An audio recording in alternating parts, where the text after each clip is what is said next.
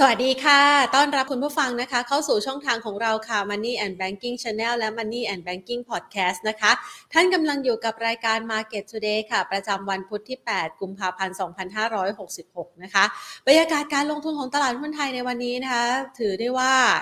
เรียกว่า คือก่อนหน้านี้เนี่ยมันมีการเคลื่อนไหวแบบไซเวย์นะคะในช่วงระยะเวลาร่วมเดือนที่ผ่านมา แล้วก็มีภาพของความคึกคักสดใสนะคะสลับกันไปในหุ้นรายกลุ่มรายตัว เป็นภาพของบรรยากาศการลงทุนในลักษณะของการโรเทชันหรือว่าหมุนเวียนกลุ่มเล่นนะคะ เนื่องจากว่าช่วงเวลานี้มันอาจจะไม่มีปัจจัยอะไรใหม่ ๆ ที่เข้ามาขับเคลื่อนตลาดหุ้นไทย ให้คึกคักโดดเด่นสักเท่าไหร่นักนะคะ ในขณะเดียวกันค่ะ เราก็จะได้เห็นนะคะว่ามันก็มีการรับรู้ถึงผลประกอบการในไตรมาสที่ 4 รวมไปถึงตลอดทั้งปี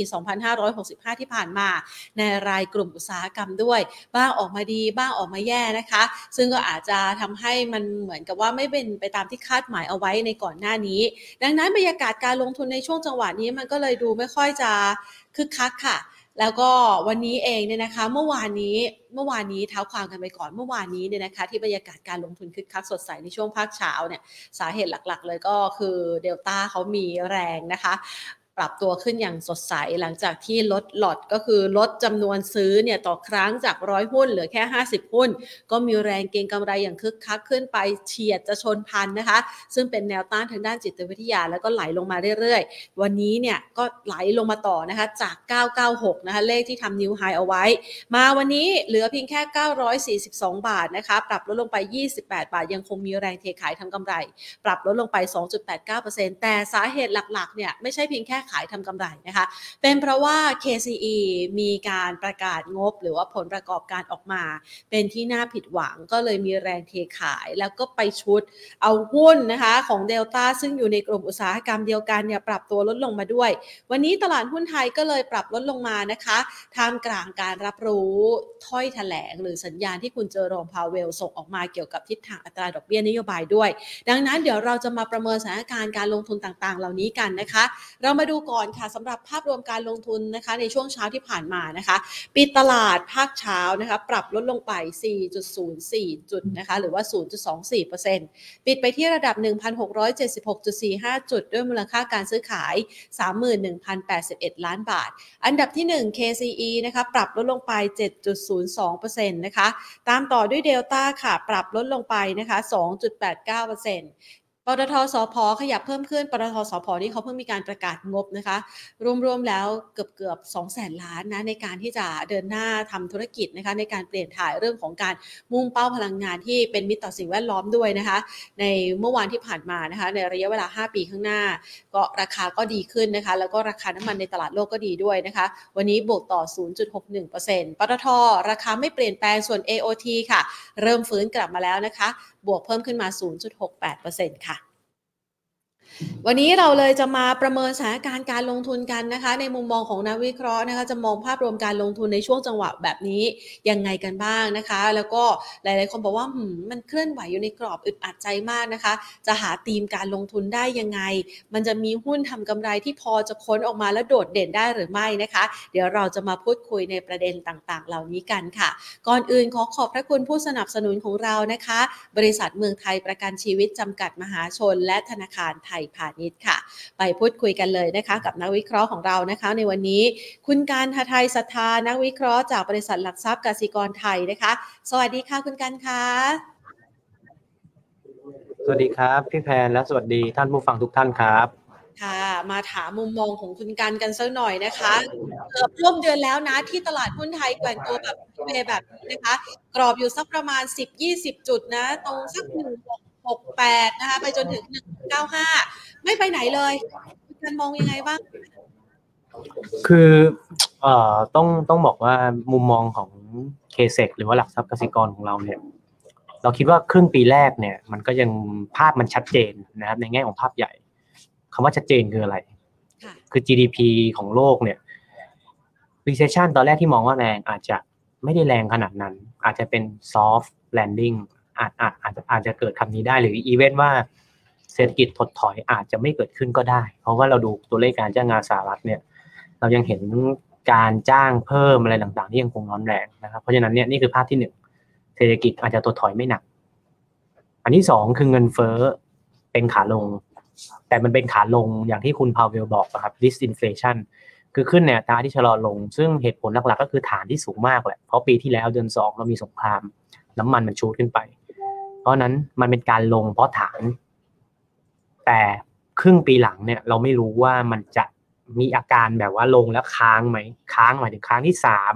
แล้วไม่ลงหรือเปล่ามันจะดื้อหรือเปล่า ซึ่งตรงเนี้ยตลาดยังไม่รู้แต่ณวันเนี้ยครับเรารู้แล้วว่าเฮ้ยเศรษฐกิจถดถอยไม่หนัก เงินเฟ้อเป็นขาลงนะครับ แล้วเฟดน่าจะหยุดที่ห้าเปอร์เซ็นเพราะนั้นเนี่ยภาพของการลงทุน ผมว่าไตรมาสแรก น่าจะเป็นลักษณะของการที่ภาพใหญ่เคลียร์ ฟกัสของคนในตลาดได้ไปอยู่ที่ผลประกอบการ อย่างที่เราคุณแพนบอก KCE ครับคือวันนี้ก็ลงมาแรงจากงบที่ออกมานะมันจะเป็นอะไรแบบนี้ แล้วก็เขารอตอนบ่ายเนี่ยมีประชุมนักวิเคราะห์ของ KCE ก็เขาจะรอไกด์แดนซ์ว่าเฮ้ยปี 2023 เนี่ย ผู้บริหารของบริษัทจดทะเบียนต่าง ๆ เนี่ย จะให้เอาลุกว่ายังไง เพราะว่านั้นผมคิดว่าความสำคัญของการลงทุนในช่วงเนี้ยเล่นรายตัวและอยู่ที่ bottom up เป็นหลักก็คือดูที่บริษัทเลยครับ อยู่ที่หุ้นหุ้นที่เราเลือกครับผม แสดงว่าเราคงไม่สามารถคาดหวังปัจจัยต่างๆ ที่เราเคยรับรู้ไปแล้ว เรื่องของจีนเปิดประเทศเรื่องของนักท่องเที่ยวที่มาไทยกันอย่างคึกคัก อันนี้คือรับรู้กันไปหมดแล้วถูกต้องไหมคะคุณการผมผมคิดว่าถ้านักลงทุนดูราคาหุ้นที่เกี่ยวข้องเนี่ย ก็ขึ้นกันมาแรงมาก นี่เขายังมาได้ไม่เต็มที่ด้วยซ้ำนะฮะทั้งเครื่องสำอางของฝากอาสังหา คือมันก็ขึ้นมาแรงมากนะครับ เพราะฉะนั้นเนี่ย ราคาหลายๆตัวมันมันขึ้นมาพอสมควรแล้ว เพราะฉะนั้นเนี่ยสิ่งเดียวที่จะทำให้เซ็ตอ่าไม่ไม่คาคาอยู่หกหนึ่งหกกว่าๆแล้วทะลุพันเจ็ดเนี่ย คือวาเลนไทน์นี้นะครับ มันจะมีเงินเฟ้อคือไม่เกี่ยวกับคืความอรักคืออ่าไม่เกี่ยวกับความรักเลยฮะแต่ว่าค่ะคือถ้ามันลงแบบที่ตลาดคาดใช่ถ้า CPI ของสหรัฐลงแบบที่ตลาดคาด แต่มันลงเยอะ เยอะกว่าที่แบบคาดมาเยอะจริง ๆ อะอาจจะมีอาจจะมีมีทำให้สินทรัพย์เสี่ยงอะไรต่างๆ ปรับตัวขึ้นได้นะครับ แต่ผมเชื่อว่าเมื่อเมื่อคืนที่ on economic club วอชิงตันที่พาเวลเขาไปพูดอ่าฮะผมผมยังได้ยินแต่คำว่า disinflation ที่ผมพูดไปแล้ว non FOMC อะมันเกิดเฉพาะสินค้านะ บริการยังไม่เกิด ผมเห็นแต่ของราคาอะไรต่างๆ ลง แต่พวกอสังหา พวกเกี่ยวกับ healthcare เกี่ยวกับพวกภาคบริการ ตรงเนี้ยผมยังยังกังวลอยู่เพราะฉะนั้นเนี่ยเขายังไม่ได้วางใจขนาดนั้นนะครับ เพราะฉะนั้นถ้าจะให้ถึงพันเจ็ดผมว่าก็คงจะเป็นเรื่องของ CPI วันวาเลนไทน์นี้นะครับ คุณแผนห้าจุดห้าจุดศูนย์ศูนย์ห้าจุดสองห้าใช่ไหมตอนนี้ตลาดที่คาดการณ์เอาไว้สำหรับดอกเบี้ยนะคะประมาณนี้หรือเปล่าคะผมคิดว่าเป็นอย่างนั้น ผมคิดว่าเป็นอย่างนั้น ส่วนใหญ่คิดอย่างนั้น แต่ว่าถ้าโดยส่วนตัวเนี่ย ผมคิดว่านั่นคือ base case จริงๆเขาขึ้นอีก กว่านี้ก็ได้นะครับ เพราะเราดูการจ้างงานสหรัฐ non-farm ออกมาห้าแสนกว่าตำแหน่ง ถ้าเราดูในแง่ของอ่ารายละเอียดเราไม่ต้องคุยละคือบริการดีอ่าโรงแรมดี โรงพยาบาลดี ฝั่งการผลิตก็ยังดี แม้ว่าจะมีเรื่องของ PMI ที่มันหักหัวต่ำกว่า 50 คือมันดีไปหมดนะครับ และถ้าไปดูในแง่ของเอ้ยจ้างชั่วคราวหรือเปล่า temporary work หรือเปล่า มันดีเยอะ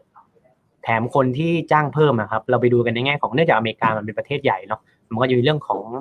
เชื้อชาติ คนผิวสีก็มีการจ้างเพิ่มอย่างอย่างแบบว่าค่อนข้างสูงนะครับ เพราะฉะนั้นเนี่ยเราเลยคิดว่าตัวเนี้ยตัวเลขที่ออกมาเนี่ยไม่ได้มีอะไรที่มันเป็น extra item มันเป็น growth ที่ดีมากของของการจ้างงานของสหรัฐนะครับแต่ส่วนหนึ่งเนี่ยต้องบอกว่าตัวเลขที่ดีตรงเนี้ย มันเกิดจากปัญหาที่เขาเคยเจอช่วงโควิด คือคนสหรัฐบางคน ก็ตัดสินใจที่จะเลิกทำงานไปเลยอะแรงงานในระบบมันก็จากที่มีอยู่จำนวนหนึ่งมันก็ถูกบีบลงมา เพราะมันมีส่วนหนึ่งออกไปเลยนะครับเรื่องของ immigration เรื่องของคนต่างชาติที่เข้ามาในอเมริกาเพราะนั้นเนี่ย supply มันน้อย คนทำงานมันน้อย แต่อุปสงค์การจ้างงานมันเยอะเพราะฉะนั้นเนี่ยมันเลยเป็นที่มาว่าทำไมร้อนแรง แล้วเฟดเขาใช้ตัวนี้ในการปรับดอกเบี้ยของเขานะครับผมอยากให้นักลงทุนคิดอย่างนี้ ปีสองหนึ่งปีสองสองเนี่ยเราจะเห็นว่าเงินเฟ้อขึ้นเพราะน้ำมันถูกไหมฮะค่ะช่วงนั้นมันจะมีคำพูดของเขาที่เขาบอกว่าเงินเฟ้อเป็นเรื่องเชื่อข่าวอ่าฮะอ่าซึ่งซึ่งไอ้คำพูดนั้นของเขาอะเขาคิดว่า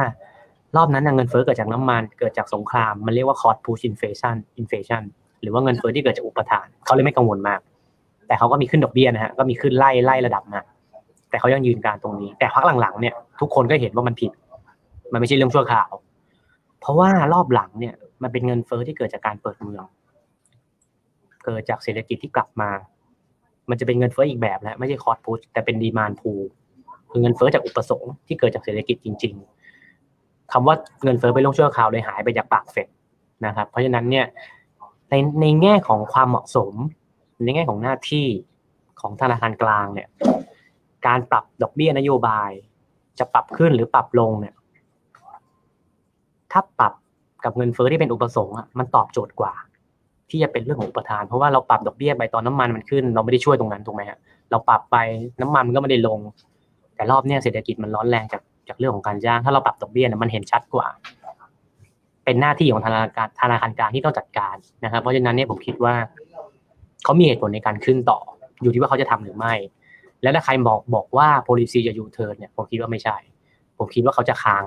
เพราะเขาเสียเขาเสีย credibility หรือเสียเสียหน้าไปแล้วรอบหนึ่งอ่าเพราะฉะนั้นเนี่ยผมคิดว่านี่คือความเสี่ยงในครึ่งปีหลังว่า ดอกเบี้ยอาจจะไม่ลง ดอกเบี้ยอาจจะค้างนะครับ ค่ะทีนี้เรามองเห็นภาพต่างๆเนี่ยนะคะหนึ่งอาจจะไม่ได้มีการกลับทิศกลับทางนโยบายการเงินโดยทันที ในขณะเดียวกันเศรษฐกิจโลกก็อาจจะไม่ได้ชะลอชะลอตัวจนท่านถดถอยอย่างร้อนแรงเนี่ยนะคะ หรือว่าถดถอยอย่างรุนแรง เงินทุนที่เคยไหลเข้าหุ้นไทย มันจะไหลกลับไหมเพราะว่าไทยมันก็ดูเหมือนว่าจะเสน่ห์ร้อยลงแล้วนะคะใช่หรือเปล่าคะหรือเปล่าผมคิดว่าเรื่องนี้ไม่ช้าก็เร็วก็ต้องเกิด เราต้องยอมรับว่าหุ้น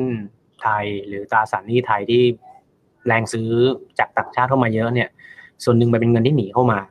นะครับ จากการที่เฮ้ยฉันไม่มีที่ไป ฉันกลัวเรื่องของเศรษฐกิจถดถอย แต่ถ้าตอนเนี้ยภาพมันชัดแล้วว่าถดถอยไม่หนัก หรือหรืออีเวนต์ว่าเกิดเกิดความชัดเจนแล้ว เงินที่เข้ามาหนีหนีมา มันก็ต้องเปลี่ยนที่หรือกลับไปที่เดิม เพราะนั้นเราเลยเราเลยจะเห็นว่านอนฟาร์มที่ออกมาสูงกว่าคาด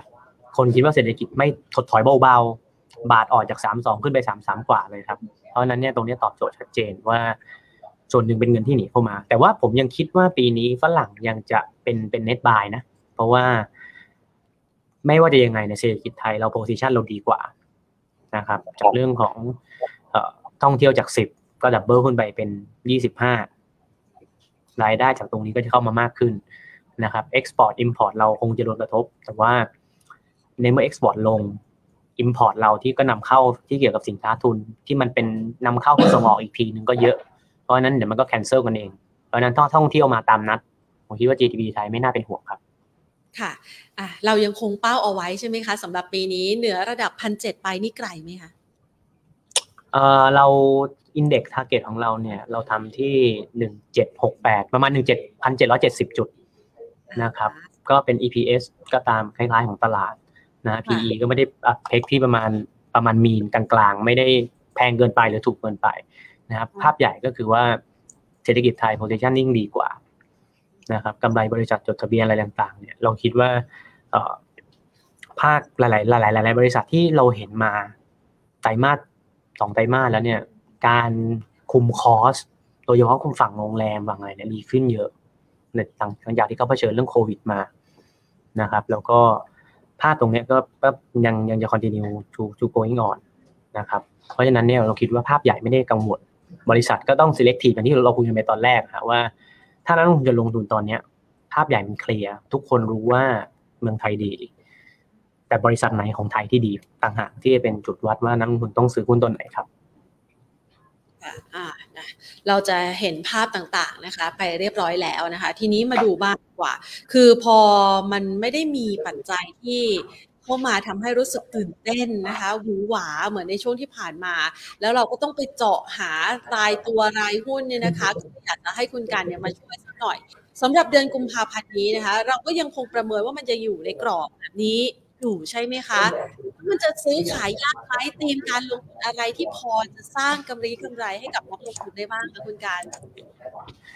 อืม selective นะครับ แล้วก็ต้องเล่น อาจจะต้องใช้คำว่าสวนความรู้สึกนิดหนึ่งคือเฮ้ยขึ้นมาพอใจเหมือนจะมาแล้วก็พอใจผมว่าก็เริ่มเริ่มเทคไปนิดนึงก็ได้ เพราะว่าผมรู้สึกว่าความความเสี่ยงข้างหน้าเนี่ย เงินเฟ้อมีโอกาสค้างสูงเฟดตอนนี้ตลาดบางคนบอกเฮ้ย policy U turn บางคนบอกเฮ้ยค้าง มันไม่มีความมันไม่เหมือนกันเลยฮะวันนี้คุณคุยกับผมนะผมพูดแบบนี้ แต่ผมเชื่อว่ามันก็จะมีคนที่พูดไม่เหมือนผม เนื่องจากความความคิดตอนนี้มันยังไม่ไม่ไม่ไม่แน่ชัดว่าเฟดเขาจะเอายังไงนะครับถ้าใครเชื่อผมหรือว่าคิดคิดคิดแบบเดียวกับผมเนี่ยว่าเฮ้ยอาจจะมีอาการค้างเนี่ยตลาดไม่ชอบนะตลาดอาจจะมีแรงเทขาย เพราะนั้น selective นะครับ แล้วถ้า พอใจก็ take profit เราก็ต้องปีนี้จะเป็นปีที่เศรษฐกิจไทยดี แต่ว่าเซ็ตมันก็แพงละ ขึ้นมาพอสมควรไม่ได้ถูก อาจจะใช้คำว่าแพงไม่ได้อาจจะแต่ใช้คำว่าไม่ได้ถูกแล้วกัน เพราะนั้นเนี่ยก็ต้องเลือกนิดหนึ่งสำหรับหุ้นที่จะลงทุนครับอ่าฮะหาของถูกได้ยากว่าอย่างนั้นนะตอนนี้เพราะมันขึ้นมากันค่อนข้างจะเยอะแล้วรอรับข่าวกันนะคะงั้นขอคุณการช่วยเลือกตัวหุ้นให้หน่อยละกันสำหรับเดือนกุมภาพันธ์นี้นะ แบบอยากจะให้เดือนแห่งความรัก พอเป็นอกเป็นใจให้กับนักลงทุนไทยซะหน่อย ตัวไหนที่พอมีรูมบ้างคะเอ่อตัวแรกนะครับคือเนื่องจากภาพที่ผมเพ้นไปเนี่ยก็คือ recession เบาๆ ไม่หนักนะครับสองก็คือว่าทีมกลยุทธ์ของกสิกรเราเนี่ยชอบชอบหุ้นที่จับเคขาบนหรือว่า การฟื้นตัวเศรษฐกิจเนี่ยมันฟื้นไม่เท่ากันอยู่แล้ว เราชอบคนที่มีรายได้สูงกว่าอ่าคนที่ทำธุรกิจเราจับจับกลุ่มเป้าหมายที่มีรายได้สูง เพราะว่าถ้าเงินเฟ้อมันค้างเนี่ย คนกลุ่มนี้จะทนทานกว่า ในแง่ของค่าของชีพที่สูง ค่าใช้จ่ายที่สูงนะครับ ตัวแรกเราเลือก ITC ลูกของ TU นะครับ เราจะเห็นว่าวันสองวันมาเนี้ยราคาหุ้นปรับขึ้นมาค่อนข้างดีนะครับเหตุผลที่เลือก เพราะว่าปีนี้เนี่ย revenue เขาตั้งเป้าว่าจะโต 15เปอร์เซ็นต์ cost profit จะอยู่ที่ 25เปอร์เซ็นต์และ net profit ที่ 20 คือถ้านักลงทุนเห็นตัวเลขแบบนี้เฮ้ย โอ้โห cost profit 25 net profit 20 sale โต 10 15 คือทุกอย่างดูดีหมดนะครับ ทุกอย่างดูสวยหมด เป็น mega trend ซึ่งตอนนี้อาจจะเรียกว่าเป็นเป็นความปกติใหม่ไปแล้วคือเทรนของการเลี้ยงสัตว์นะครับ และที่หุ้นเริ่มยืนได้ และเริ่มอ่าเริ่มเริ่มพักขึ้นมาฟื้นขึ้นมาเนี่ยเพราะเงินบาทตรงนี้เป็นหุ้นส่งออกนะครับ พอบาทอ่อนเนี่ยเขาได้ประโยชน์ชัดเจนนะครับนี่คืออีกหนึ่งเหตุผลที่เราคิดว่าเฮ้ยพอบาทแข็งขึ้นมาขนาดเนี้ยสามสองสามสามเนี่ยเป็นจังหวะในการที่ต้องซื้อหุ้นตัวนี้นะครับเพราะถ้าพูดกันในหลักของห้าปีสิบปีเนี่ยช่วงนี้บาทแข็งก็จริงนะแต่ว่าเมืองไทยกำลังจะเข้าสู่หรือเข้าสู่แล้ว ก็คือสังคมผู้สูงอายุ เรามีแต่ทัวริซึมเราไม่มีเทคโนโลยี โดยโดยฟันดัมเบลแล้วเนี่ยบาทควรจะไปทิศทางอ่อนมากกว่าที่จะเป็นแข็ง เพราะนั้นเนี่ยเราคิดว่าตรงนี้เป็นจังหวะในการสะสมนะครับ ITC อีกเหตุผลหนึ่งก็คือว่า ตอนนี้ราคาหุ้นยังต่ำกว่า IPO ที่ 32 บาทอยู่ รูมในการขึ้นเนี่ยผมว่ายังยังพอได้นะครับนักลงทุนอาจจะซื้อตัวนี้แล้วก็ค่อยๆเก็บค่อยๆเก็บเพราะว่านักวิเคราะห์ที่เราทำประมาณการเนี่ยสี่คิวก็ดูโอเคนะครับปีหน้าก็ดูเติบโต เพราะฉะนั้นเนี่ยตัวเนี้ย ถ้า recession ไม่หนัก แล้วที่เขาไกด์ไว้ทำได้เนี่ยคิดว่า IPO IPO price ก็เป็นเป้าหมายแรกๆครับสามสิบสองบาท ค่ะ ก็คือเป้าหมายที่จะไปถึงไปให้ถึง IPO ก่อน แต่เราเรามีราคาสมเหตุสมผลของเขาไหมคะคุณการมีครับนักวิเคราะห์เราให้ประมาณ 40 บาทครับของ ITC เพราะว่าคือคือแค่ EPS ฮะ e a r n i n g ของเขาเนี่ย ปี 2024 ผมผมพูดเป็นต่อหุ้นไปเลยแล้วกัน e a r n i n g per share มันก็ 2 บาทต่อหุ้นละเมื่อกี้ผมพูดอะไรนะ margin ใช่ไหม gross profit 25 net profit 20 PE ควรจะเท่าไหร่ก็แล้วแต่นักลงทุนแต่แต่ผมคิดว่าอย่างน้อย PE 20เท่า มันก็40บาทนะครับ เพราะหุ้นที่ทำ OEM รับจ้างผลิตอะแล้วส่งออก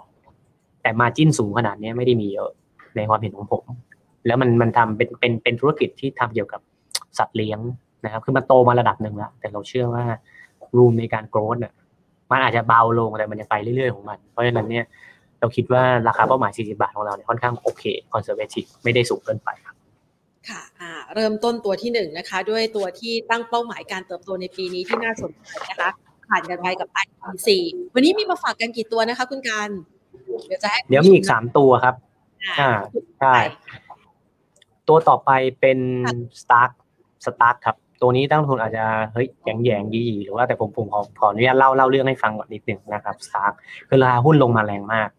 นะครับจากห้าบาทสี่บาทกว่าเนี่ยคือ เรามองว่าไอ้ที่ลงมาแบบเนี้ยเป็นโอกาสเลยสำหรับคนที่ไม่มีของนะครับเป็นโอกาสเลยเพราะว่าอย่างที่ทุกคนรู้เขาเหมือนจะอะไรเพิ่มทุนนู่นนี่นั่น แล้วจะไปซื้อกิจการสุดท้ายไม่ได้ซื้อนะดีลอะไรรีโอนี่อะไรของเขาอะครับเพราะฉะนั้นเนี่ยเราคิดว่าที่ลงมาเนี่ย เหตุผลที่เราได้เราได้มีการคุยกับทางผู้บริหารหรือทางบริษัทเนี่ย จริงๆอ่าเขาเห็นเห็นถึงปัญหาที่กับดิวที่เขากำลังจะเข้าไปซื้อตรงนั้นเนี่ยเขาเลยหยุดไว้ก่อน ไม่ได้มีแบบว่าเฮ้ยต้องไปชำระหนี้อะไรที่เป็นข่าวอะที่บอกว่า liquidity ไม่พอต้องไปคืนหนี้ผมว่าตรงนี้ไม่ไม่ได้ใช่ประเด็นนะครับ ผมคิดว่าความชัดเจนของดิวในอนาคตเนี่ยผมว่าปีนี้เราได้เห็นแน่ เพราะว่าเขาเพิ่มทุนไปแล้วถูกไหมฮะเขาไม่ได้ซื้อ แต่เขาให้คำมั่นสัญญาออกข่าวเลยชัดเจนว่าเขากำลังจะหาดิวใหม่อยู่ เพราะนั้นเนี่ยถ้าตรงนี้มาเนี่ยผมคิดว่าราคาหุ้นอย่างน้อยที่ลงมาเนี่ยก็ควรจะกลับขึ้นไปได้บ้าง ราคาหุ้นตรงนี้ผมคิดว่าก็ยังยังค่อนข้างโอเคในระดับหนึ่งต่ำสามบาทนะครับธุรกิจที่เขาทำเนี่ยก็คือสายไฟที่ต้องเป็น high voltage ใช้ความเชี่ยวชาญในการเข้าไปนะครับคือคือมันต้องมีความทั้งความเชี่ยวชาญด้วย แล้วต้องมีทั้งฐานทุนที่ค่อนข้างเยอะ นะครับ ลูกค้าของเขาก็เป็นทั้งลูกค้าที่เป็นภาครัฐ บริษัทใหญ่ๆทั้งนั้นเพราะตลาดของเขาเนี่ยจะเป็นเขาเรียกโอลิโกโพลีคือผู้เล่นน้อยรายนะครับ barrier to entry ค่อนข้างสูง เพราะนั้นเนี่ยในแง่ fundamental เราว่าโอเค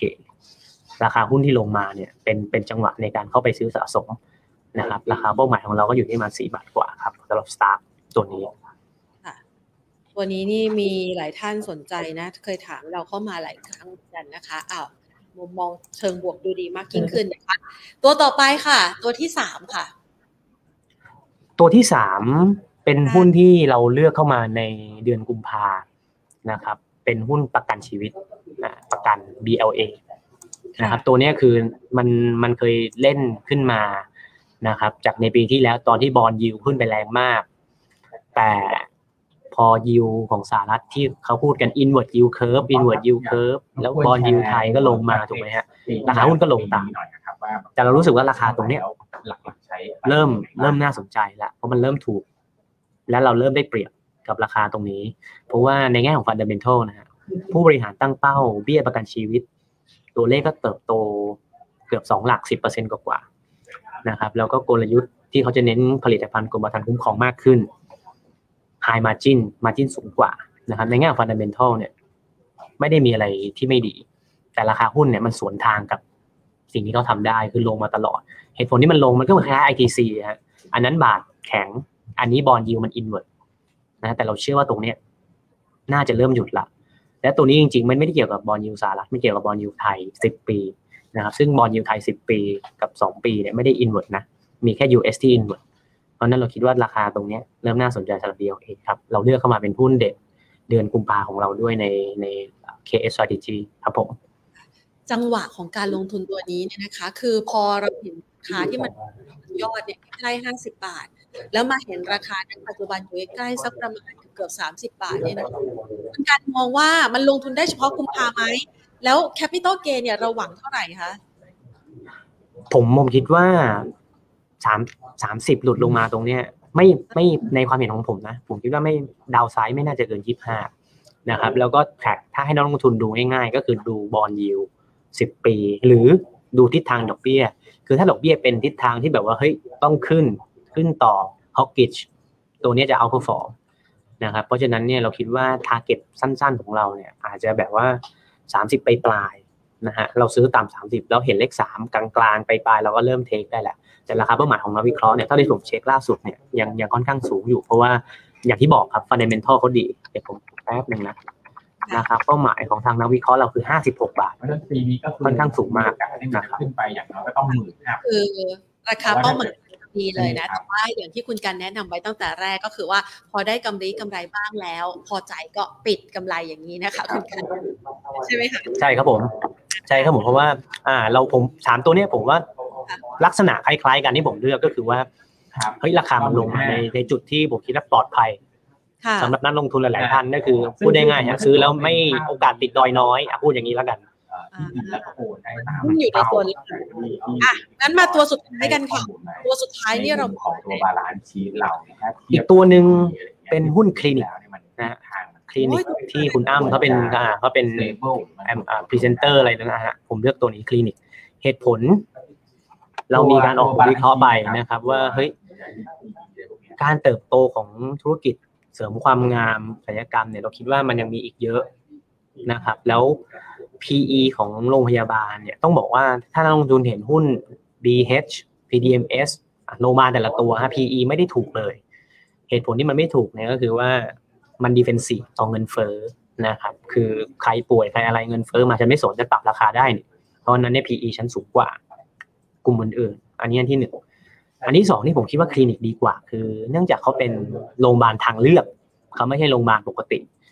แล้ว margin เขาก็ดีกว่าอยู่แล้ว คนที่เลือกไปเสริมแต่งเสริมหล่อเสริมสวยเนี่ยเขามีมีเงินอยู่แล้วจับตลาดขาบนชัดเจนนะครับเพราะฉะนั้นเนี่ยเราคิดว่า PE ต้องได้สูงกว่าคลินิกกับอีกตัวหนึ่งอะฮะมาสเตอร์เนี่ยควรจะได้ PE ที่สูงกว่าโรงพยาบาลทั่วไปนะครับและอีกเหตุผลที่ชอบก็คือว่าถ้าเราดูมาสเตอร์เนี่ย ตัวนี้อัชกรเราไม่ได้ cover นะแต่เราอยากให้เห็นอยากให้ดูว่า performance ของ Master เนี่ยตั้งแต่เข้า IPO มาเนี่ยบวกดีมาก ค่อนข้างเอ่อเข้าตัร้วอนแรงมากนะฮะใช่ คือค่อนข้างคือเหตุผลมันก็ง่ายๆฮะคือมาจินเขาดี เขาเป็นธุรกิจเสริมความงามศัลยกรรมที่คือด้วยด้วยคำว่าศัลยกรรมอะครับ คนที่เข้าไปทำเนี่ยก็ต้องมีความเขาเรียกว่า พร้อมอ่าเฮ้ยจ่ายมีแบรนด์หรือเปล่า เอ้ยพร้อมอ่าพร้อมจ่ายด้วยมีแบรนด์หรือเปล่า ไม่ใช่มาหมอกระเป๋าอะไรนะ อะไรแบบว่ามั่วๆมาเขาต้องแบบว่ามีความน่าเชื่อถือนิดนึง เพราะฉะนั้นเนี่ย barrier to enter entry มันก็ค่อนข้างเยอะนะครับ เพราะฉะนั้นเนี่ยเราเลยคิดว่าคลินิกขึ้นน้อยกว่า แล้วเอาลุกไตรมาสสี่ที่เราวิเคราะห์เราทำเนี่ยก็ค่อนข้างดี เราคิดว่ากำไรจะเติบโต 10% Q on Q งบไตรมาสสี่นะครับแล้วขึ้นน้อยกว่ามาสเตอร์เนี่ยเราคิดว่าตรงเนี้ย น่าสนใจ แต่ว่ามันก็ขึ้นมาวันสองวันแล้วอาจจะรอย่อก็ได้สำหรับตัวนี้นะครับ เป็นตัวที่สี่แล้วตัวสุดท้ายของผมคลินิกครับ ค่ะ PE เราให้เขาไว้สักเท่าไหร่ แล้วก็ราคาเป้าหมายสำหรับตัวหุ้นเท่าไหร่คะราคาเป้าหมายของคลินิกเดี๋ยวสักครู่นะครับค่ะราคาเป้าหมายเรา 44.5 บาทนะครับ คือ PE ปีปี 66 เนี่ย เราคิดว่าควรจะเทรดประมาณ 35 เท่า นะครับแล้วมันก็ถ้าถ้ากำไรเขา deliver เนี่ย PE ตรงนี้มันก็จะลงมาเรื่อยๆ ผมว่าเสริมความงามกับอะตรงเนี้ยกับ Master Clinic Master เสริมความงามเสริมสวยเนี่ย PE ไม่ควรต่ำกว่า 30 30 35 40 อันนี้แล้วแต่นักลงทุนแล้วว่าจะเห็น growth เขาเท่าไหร่ แต่ผมคิดว่า 30อะคือคือคือฐานที่ควรที่ที่เขาควรจะได้สำหรับกลุ่มนี้ครับค่ะอ่าได้ไปสี่ตัวนะคะในการที่จะเลือกลงทุนนะคะเอ่อ คุณผู้ชมสอบถามเขาบอกว่า แล้วมาสเตอร์กับคลินิกเขาประกอบธุรกิจแตกต่างกันยังไงครับ คือคือที่ตลาดเลือกมาสเตอร์เนี่ยเพราะว่าเขาเรียกว่าคลินิกเนี่ยอาจจะเน้นอ่าเขาเรียกว่าถ้าถ้าพูดกันง่ายๆครับกดสิวทำสิวอะไรอย่างเงี้ยมากกว่าหน่อย แต่มาสเตอร์เนี่ยเน้นศัลยกรรมศัลยกรรมแบบล้วนๆไงอ่าแต่ทำเสริม นะอ่าทำจมูกนู่นนี่นั่น เสริมอ่าตรงนู้นตรงนี้อะไรคือคือมันจะเน้นแบบศัลยกรรมไปเลยนะเพราะฉะนั้นเนี่ย อืม แล้วมันเป็นโรงพยาบาลเดี่ยวคือถ้าให้มองฮะถ้าให้มองแบบว่าอ่าเหมือนโรงพยาบาลก็คือคลินิกจะคล้าย BDMS นะครับ B อ่า Master จะคล้าย BH ค่ะอ่า ถ้ามองในแง่ของ Network Hospital หรือว่าโรงพยาบาลเดี่ยวอ่าถ้ามองในมุมหนึ่งมองอีกมุมหนึ่งก็คือว่าเฮ้ยมาสเตอร์ทำศัลยกรรมเยอะเยอะกว่า ในขณะที่คลินิกเนี่ยอาจจะเป็นพวกกดสิว ทำสิวอะไรพวกนี้ด้วยนะครับ แต่ก็มีเรื่องของศัลยกรรม แต่ต้องยอมรับศัลยกรรมเขาน้อยกว่า นี่คือเหตุผลที่ทำไมมาสเตอร์เนี่ยมันเลยแบบว่ามีมีแรงซื้อเข้ามาเก็งกำไรค่อนข้างเยอะนะครับให้คุณผู้ชมได้ดูเอาไว้นะคะอะได้ไป 4 ตัวนะสำหรับคุณผู้ชมนะคะที่จะเลือกลงทุนกันนะคะ และเป็นหุ้นที่ราคาย่อตัวลงมาแล้ว แล้วก็มีอนาคตที่ดี นะคะสำหรับอินกันที่ให้เอาไว้ไม่ว่าจะเป็น ITC Stark LA แล้วก็คลินิกนะคะ ทีนี้คุณผู้ชมก็เลยสอบถามเข้ามาบอกว่าพอคุณการพูดถึงนะคะตัวนี้ได้สอบถามไปถึงตัว BTG ก็อยู่ในเครือข่ายคล้ายๆ เดียวกับ ITC เหมือนกัน แล้ว BTG นะครับมองยังไงเอ๊ะเหมือนไหมเหมือนผมผมผมให้มุมอย่างนี้ครับ ค่ะ คือคือนักลงทุนต้องเข้าใจก่อนว่า เพ t ฟู้ดเอ็กซ์พอร์ตที่ผมพูดถึงเนี่ยอืมมันมันเป็นคอมม o ดิตี้หรือเปล่าอะค่ะต้องใช้คำนี้ เพราะว่า BTG CPF อะไรพวกเนี้ยฮะ GFP ที่อะไรพวกนี้มันจะขึ้นอยู่กับราคาหมู ราคาไก่อะไรต่างๆ ค่อนข้างค่อนข้างเยอะ เพราะฉะนั้นเนี่ย margin อะไรต่าง ๆ เนี่ย มันจะคนละส่วนกันนะฮะ คือหมูไก่กับอาหารสัตว์เลี้ยง มันไม่ใช่กลุ่มเดียวกัน ผมต้องผมต้องยืนยันคำนี้ก่อน เพราะว่า สายตรงเนี้ยมันมันมันอาจจะไม่ใช่ premium brand หรือว่าเฮ้ยไม่ได้ทำที่แบบอ่ามีลูกค้าซื้อซ้ำหรืออะไรต่างๆเนี่ยมันมีเรื่องของราคา commodity มาเกี่ยวข้องค่อนข้างเยอะนะครับเพราะฉะนั้นเนี่ยเราเลยคิดว่าเฮ้ย ITC กับ AAI อาจจะไม่ได้เหมือนซะทีเดียวกับพวก BTG แล้วก็ CPF อะไรพวกนี้แล้ว BTG ก็อย่างที่ทุกคนทราบ มันจะมีเรื่องของอะไรปัญหาที่เขาออกเอเรื่องของอ IPO อะไรของเขาที่มีประเด็นกันอยู่ นะครับเพราะฉะนั้นเนี่ยเราคิดว่าไม่ใช่กลุ่มเดียวกันนะในความเห็นของผม เพราะว่า ITC AI เนี่ยเขาก็ทำส่งออก และเป็นอาหารสัตว์เลี้ยง ให้ให้อาหาร brand premium แต่ตรงนี้เป็นอาหารที่แบบว่ามีเรื่องของ commodity เข้ามาเกี่ยวข้องนะครับค่ะงั้นขยับไปดูตัวต่อไปนะคะ คุณผู้ชมสอบถามเข้ามาบอกว่าอย่าง AAV Air Asia กับ B Airways นะคะ เป็นหุ้นเปิดเมืองเหมือนกันแต่ทำไมนิ่งจัง มันขึ้นมาแล้วใช่ ไหมมองยังไงคะใช่ครับมันขึ้นมาแล้วครับ แล้วก็ผมว่าไม่ใช่แค่สองตัวนี้มันหลายตัวละที่โอ้โห AOT AAV คือโรงแรมโรงโรงอ่าโรงแรมสายการบินสนามบินคือมันขึ้นมา พอสมควรละคือนักท่องเที่ยวเรายังมาไม่ถึงไม่ถึงคือ แต่ก่อนเรามี 40 ล้านคนนะฮะตอนนี้เรามาแค่ 20 กว่า ราคาหุ้นมันกลับไปจนเกือบจะเท่าก่อน ตอนที่มีนักท่องเที่ยว 40 ล้านแล้วครับเพราะฉะนั้นตอบคำถามก็คือมันรับรู้ข่าวไปไปเยอะพอสมควร พอสมควรเลยครับงั้นขยับไปต่อนะคะแบมค่ะแบมคิดว่าปีนี้จะเป็นยังไง มีโอกาสกลับไปที่ 21ไหมครับ โอ้โหราคาคือจริงๆแบรนด์เป็นอีกตัวหนึงที่ผมอยากจะเลือกนะ อันนี้ต้องตอบอย่างนี้เลย เพราะว่าราคา 15 บวกลบ ผมคิดว่าแพ้ยาก นะครับถ้าผมไม่เลือก BLA เนี่ยผมอาจจะเอาตัวนี้ก็ได้ เพราะว่าเฮ้ยราคาลงมาแรงมาก แต่การจะกลับไป 21 เนี่ยต้องบอกว่าอาจจะอาจจะต้องรอรอปีหน้านิดนึงเหตุผล เหตุผลนะก็คือว่า NPL ของแบงก์เนี่ยตอนนี้มันยังดีอยู่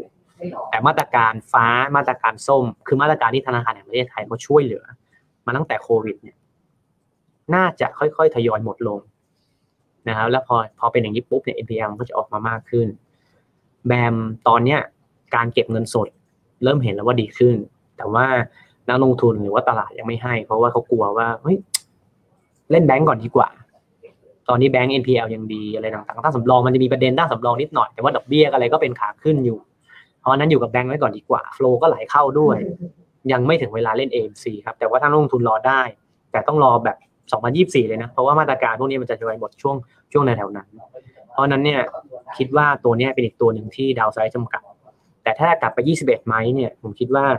มองเป็นค่อยๆเดี๋ยวมองเป้าระยะสั้นผมว่า17 18นะ21อาจจะต้องรอนิดนึงครับค่ะอะงั้นไปตัวต่อไปนะคะ คุณผู้ชมสอบถามเข้ามา CHO เทียบกับ AJA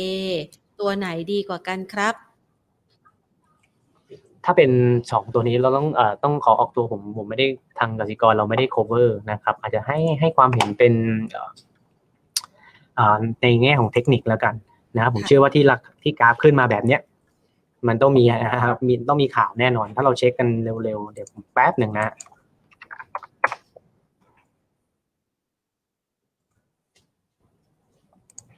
เนี่ยฮะก็มีข่าวขึ้นมาจริงๆ เพราะฉะนั้นเนี่ยผมคิดว่าเอ่อด้วยด้วยทรงกราฟแบบเนี้ยคือมันขึ้นมาถ้าถ้าเรามีของการที่เปิดโดดขึ้นมา แล้วมีแท่งแดงแบบนี้ในแง่เทคนิคเนี่ยถ้ายืนไม่ได้ อาจจะพรุ่งนี้นะฮะพรุ่งนี้ถ้าแน่แบบนี้อาจจะกระโดดลงมาปิดแกลบนะครับเพราะฉะนั้นถ้ามีของเทคไปก็ได้ครับสำหรับโชว์เพราะว่า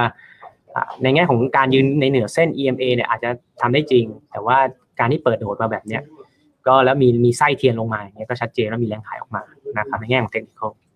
ส่วน AJA เดี๋ยวผมดูเป็นเทคนิคให้แล้วกันนะครับ เนื่องจากเราไม่ได้ไม่ได้ cover สองตัวนี้คิดคิดว่าเนี่ยฮะผมคิดว่าถ้าถ้าสมมุติว่าโชว์ ในแง่ของเทคนิคถ้าเราไม่ขายแล้วเราจะเห็นแท่งแดงแบบที่เราเห็นใน AJA วันนี้นะครับเพราะฉะนั้นเนี่ยก็ต้องต้องลองศึกษาพื้นฐานของธุรกิจดีๆ แต่ในแง่ของเทคนิคแม้ว่าจะยืนได้ แต่ว่าตัวนี้ชัดเจนเลยชนเส้น 200 แล้วไม่ผ่านนะครับเพราะฉะนั้นเนี่ยก็ในในแง่ผมขอคอมเมนต์ในเทคนิคแล้วกันเนื่องจากสองตัวนี้เราไม่ได้ cover ครับ ค่ะ อะงั้นเราขยับไปนะคะ คุณผู้ชมมีตัวนี้อยู่ ACE ทำยังไงดีคะจะร้องไห้แล้ว คือเอ่ออย่างที่บอกฮะคือเนื่องจากคือเอางี้ก่อน งบออกมาไม่ดีถูกไหมฮะตัวนี้อ่าจากจากความหวังก็คือว่าเฮ้ยประชุมบ่ายนี้เนี่ย มันจะมีอะไรออกมาหรือเปล่าก็ต้องรอดูนะครับ แต่เราคิดว่าเอ่อมันมีอีกเรื่องหนึ่งที่นักลงทุนอาจจะเริ่มเห็นว่าเฮ้ยเป็นประเด็นก็คือว่าทองแดง ที่เขาบอกว่าราคาทองแดงตอนเนี้ยมันน่าจะขาดแคลนและราคามันก็ขึ้น เพราะฉะนั้นเนี่ยเป็นต้นทุนของ KCE นะอันนี้ช็อตหนึ่ง อีกช็อตหนึ่งก็คือกำไรไตรมาสสี่ก็ต่ำกว่าที่เราคาดไป 20กว่าเปอร์เซ็นต์อุปสงค์ยอดขายอะไรต่างๆเนี่ยก็ยังดูดูวีคแล้วสต็อกสินค้าอะไรต่างๆเนี่ยมันก็ขึ้นมาพอสมควรละคือ inventory เขาสั่งมาแล้ว เพราะฉะนั้นเนี่ยตรงเนี้ยก็ก็ต้องรอดูครับผมผมยังให้ให้ให้ความเห็นตรงนี้ไว้เพราะว่าผมเชื่อว่าราคาหุ้นที่ลงมาวันนี้ก็ชัดเจน แต่ว่าถ้า analyst meeting บ่ายนี้ ออกมามีอะไรที่โทนเป็นบวกผมคิดว่าราคาหุ้นน่าจะกลับขึ้นไปได้นะครับก็อย่างที่เราคุยกันตอนแรกตอนเนี้ยหุ้นภาพใหญ่มันเซ็ตเพราะฉะนั้นจะอยู่ที่ผลงานว่าใครทำได้ดีหรือใครทำได้ไม่ดีในไตรมาสสี่และเอาลุกในข้างหน้าของบริษัทในปี2023 ครับ ค่ะ และตัวสุดท้ายนะคะ ขอความเห็นจากตัวนี้หน่อย Y O N G ยง Y O N G ตัวนี้อ่าได้ครับงั้น O N G ครับผม อันนี้ก็ต้องเนื่องจากเราไม่ได้ cover ก็ต้องขออนุญาตเหมือนเดิมนะครับค่ะคือคือเทคนิคก็ดูผมขอขยายรูปนิดหนึ่งได้ไหมครับได้เลยค่ะ ขอบคุณครับผมคุณแพนจะเห็นอะไรบ้างไหมคะ อ่า อ่า ผมเห็นแล้วก็คือ ผมคิดว่าในแง่ของเทคนิคมันก็ยังดูยืนเส้น ดูดูโอเคนะ แต่ว่าเอ่อ ถ้าดูดูภาพยาวเนี่ยมัน ผมคิดว่าตัวนี้ยังต่ำกว่า IPO นะครับเท่าที่ผมเห็นแล้วก็ราคาเนี่ย ถ้าเราดูกันในแง่ของอชาร์ตยาวๆเนี่ยมันจะเหมือนทำทรงเป็นเขาเรียกตัว U เนาะ cup and handle เพราะนั้นเนี่ย ตรงเนี้ยก็เหมือนกับต้องเลือกทางว่าอะ EMA ฉันยืนในทุกเส้นละจากเนี้ยมันจะเป็นตัว U ที่ขึ้นต่อ หรือไม่ใช่เป็นตัว U แล้วซึม มันก็จะมีอยู่สองอย่างผมเชื่อว่าราคาตรงเนี้ยในแง่ของเทคนิคล้วนๆนะฮะไม่เอาไม่เอา fundamental เชื่อว่าตรงนี้ราคาก็ย่ำมาพอสมควร แล้วก็ไม่น่าจะมีใครที่มีแรงขายออกมาแล้ว เพราะว่าราคาหุ้นมันก็ยืนซึมมาสักพัก เพราะฉะนั้นเนี่ยลองศึกษาตรง fundamental ดูแต่ถ้าเทคนิคเนี่ยถ้าเป็น cup and handle จริง ก็พร้อมพุ่งครับนั้นขออีกคำถามเดียวนะคะวันกุลควรถือสั้นหรือยาวกับ PDP PDP เดือนมีนาอ๋อเท่าที่เรา อ่าค่ะเท่าที่กับแผนที่ BDP นะครับเท่าที่เราเช็คมาเนี่ยตัวนี้ก็เป็นอีกตัวหนึ่งที่เราคิดว่า ถ้ามีของหรือจะซื้อถั่วเราคิดว่าเราคิดว่าพอพอพอคุยกันได้ เพราะว่าอย่างอย่างที่เรารู้กันนะครับ ว่าโรงไฟฟ้าเนี่ย ตลาดชอบโรงไฟฟ้าที่มีโกรดค่ะผมคิดว่าการกูลหรือกัฟ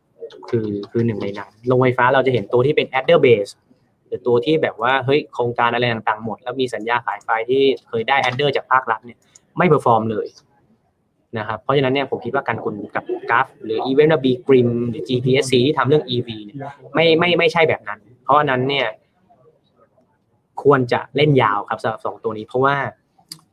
โรงไฟฟ้าเนี่ยเราปฏิเสธไม่ได้เลยว่าธีมพลังงานสะอาดเนี่ยจะเป็นจะเป็นสิ่งที่ไม่ช้าก็เร็วนะครับ ต้องมา และเมืองไทยยังไม่มีเรื่องของคาร์บอนเครดิตซึ่งต่างประเทศเนี่ยเขามีขายกันเป็นจ้าละวันแล้ว เพราะฉะนั้นเนี่ยถ้าตรงนี้เข้ามา มันจะเป็นเหมือนกับรายได้พิเศษ ที่โรงไฟฟ้าจะได้มาโดยไม่รู้ตัวเลยก็ได้นะครับ ต้องรอทางกฎหมายด้วยของเรื่องของคาร์บอนเครดิตนะครับเพราะฉะนั้นตอบคำถาม ผมคิดว่าตัวนี้ถือยาวครับค่ะอะงั้นอีกตัวเดียวสุดท้ายแล้วนะคะคุณผู้ชมขอ RS ค่ะ RS เป็นขาขึ้นยังคะคุณกัน RS นะผมคือตัวนี้อย่างที่ เดี๋ยวผมขออนุญาตคุณแพนเปิดเปิดชาร์ตนิดนึงฮะตัวนี้เท่าที่ผมเช็คกับทางน้องเนี่ยก็ตัวนี้เราก็ไม่ได้ cover แต่ผมคอมเมนต์พอคอมเมนต์ได้ครับในแง่ของอินดัสทรีค่ะคือต้องบอกว่า media media spending หรือว่าเรื่องของการใช้สื่อตรงนี้มันดีขึ้นเยอะนะครับเราดูแผน B อยู่นะฮะแผน B ของเราอ่าที่เราดูเนี่ย ภาพอินดัสทรีก็คือว่า การใช้จ่ายสื่อหรือว่าการ ad spending หรือตรงนี้มันมันดีขึ้นเยอะนะครับเพราะฉะนั้นเนี่ยเราคิดว่า ถามว่าเป็นขาขึ้นไหม ในแง่ของอุตสาหกรรมใช่นะครับเท่าเราดูแล้วก็ถ้าในแง่ของชาร์ตเนี่ยก็เบรกขึ้นมาแล้วในแง่ของทั้ง EMA 5 วัน RSI MACD ตัดตัดขึ้นมาเหนือศูนย์อย่างที่คุณแพนโชว์อยู่เพราะฉะนั้นเนี่ยเนื่องจากเราไม่ได้ hover อาจจะให้รายละเอียดลงลึกไม่ได้ แต่ถ้าในแง่ของอุตสาหกรรมเนี่ยดูดีขึ้นนะครับบริษัทเริ่มเริ่มมีความกล้าที่จะ ใช้จ่ายซื้ออะไรโฆษณาอะไรกันมากขึ้นว่ากันไปนะเทคนิคก็ดูสวยเพราะฉะนั้นถ้าตอบคำคิดว่ามีโอกาสเป็นขาขึ้นครับค่ะได้เลยค่ะวันนี้ขอขอบคุณคุณกันมากเลยนะคะ มาให้ไอเดียในเรื่องของการหาหุ้น ที่ยังมีกำไรให้กับคุณผู้ชมกันนะคะขอบคุณมากค่ะ คุณกันสวัสดีค่ะขอบคุณครับคุณแพนสวัสดีครับผมคุณ ผู้ชมคะนี่ก็เป็นภาพนะคะของการลงทุนในช่วงจังหวะตลาดเวลานี้นะคะ หลายๆ คนบอกอมมันเคลื่อนไหวในกรอบแคบๆนะคะ มาค่อนข้างนานแล้วนะคะ แล้วก็หาไอเดียในเรื่องของการลงทุนยากจัง เพราะว่ารับรู้ข่าวดีต่างๆ ไปกันเรียบร้อยหมดแล้วนะคะ ตอนนี้มันก็ต้องมาอยู่ที่หุ้นตัวไหนบริษัทไหนนะคะ จะมีภาพหรือว่าศักยภาพในการเติบโตที่น่าสนใจมากกว่ากันนะคะ ก็คุณกันก็เลยไปสแกนให้มีอยู่ 4 ตัวที่ 1 เป็นโครงสร้างการเติบโตแบบเมกะเทรนนะคะ2คือมีการตั้งเป้าการเติบโตในปีนี้เอาไว้ที่น่าสนใจ แล้วก็มีโอกาสการเติบโตได้ดีนะคะ3ก็จะเป็นหุ้นที่มีภาพที่ รีบาวกลับนะคะจากปัจจัยมหาภาค หรือแม้กระทั่งเรื่องของการเติบโตจากความต้องการนะคะของคนในยุคปัจจุบันที่พฤติกรรมผู้บริโภคเปลี่ยนแปลงไปแหมพูดขนาดนี้ อยากให้คุณผู้ชมนะคะไปสคริปต์ฟังกันค่ะ 4 ตัวนั้นเป็นตัวไหนกันบ้างนะคะ คุณกันให้ไว้อย่างละเอียดพร้อมกับเรื่องของปัจจัยที่จะเข้ามารองรับการเติบโตของและแต่ละตระลายตัวหุ้นด้วยนะคะ พร้อมแนบคำถามพร้อมแนบคำแนะนำเอาไว้ คือช่วงจังหวะนี้เนี่ยตลาดหุ้นมันเคลื่อนไหวในกรอบไซด์เวย์ดังนั้นเวลาที่เราลงทุนเราอาจจะไม่ได้กำไรกำไรเหมือนเดิมนะคะ เหมือนเดิมคือเหมือนปีที่ผ่านมา ถือแล้วรันเทรนรันจากเวฟหนึ่งไปเวฟสองเวฟสามเนี่ยนะคะ คือย่อลงมายังเก็บได้แล้วหวังเวฟสามให้มันขึ้นไปต่อแบบนี้ อาจจะไม่ใช่ขนาดนั้นแล้ว เพราะว่าหลาย ๆ หุ้นมันวิ่งขึ้นมาเยอะแล้ว ดังนั้นนะคะ วิธีการก็คือลงทุนในช่วงนี้ได้กำไรนะคะ จนพอใจ คืออย่าหวังกำไรเยอะเอาเอาง่ายๆถึงแม้ว่าราคาเป้าหมายเนี่ยมันจะอยู่ในระดับที่โอ้โหตาลุกวาวนะคะ แต่ว่าถ้าพอได้กำไรแล้วเนี่ยแต่ภาพเซนติเมนต์โดยรวมมันไม่เอื้อกับเรา พอได้กำไรบ้างแล้วเนี่ยนะคะ ก็ติดกำไร นะคะ เก็บถอนกลับมานะคะถอนกลับมาเป็นกำไรเข้าพอร์ตกันนะคะ นี่ก็เป็นคำแนะนำจากคุณกันนะคะ ที่ให้เอาไว้หวังว่า 4 ตัวนี้ จะเป็นอีก 4 ตัวที่คุณผู้ชมสามารถเลือกลงทุน แล้วก็เก็บเข้าพอร์ตทำกำไรกันได้ ในเดือนกุมภาพันธ์นี้แหละค่ะ วันนี้ฝากเอาไว้เท่านี้นะคะ สวัสดีค่ะ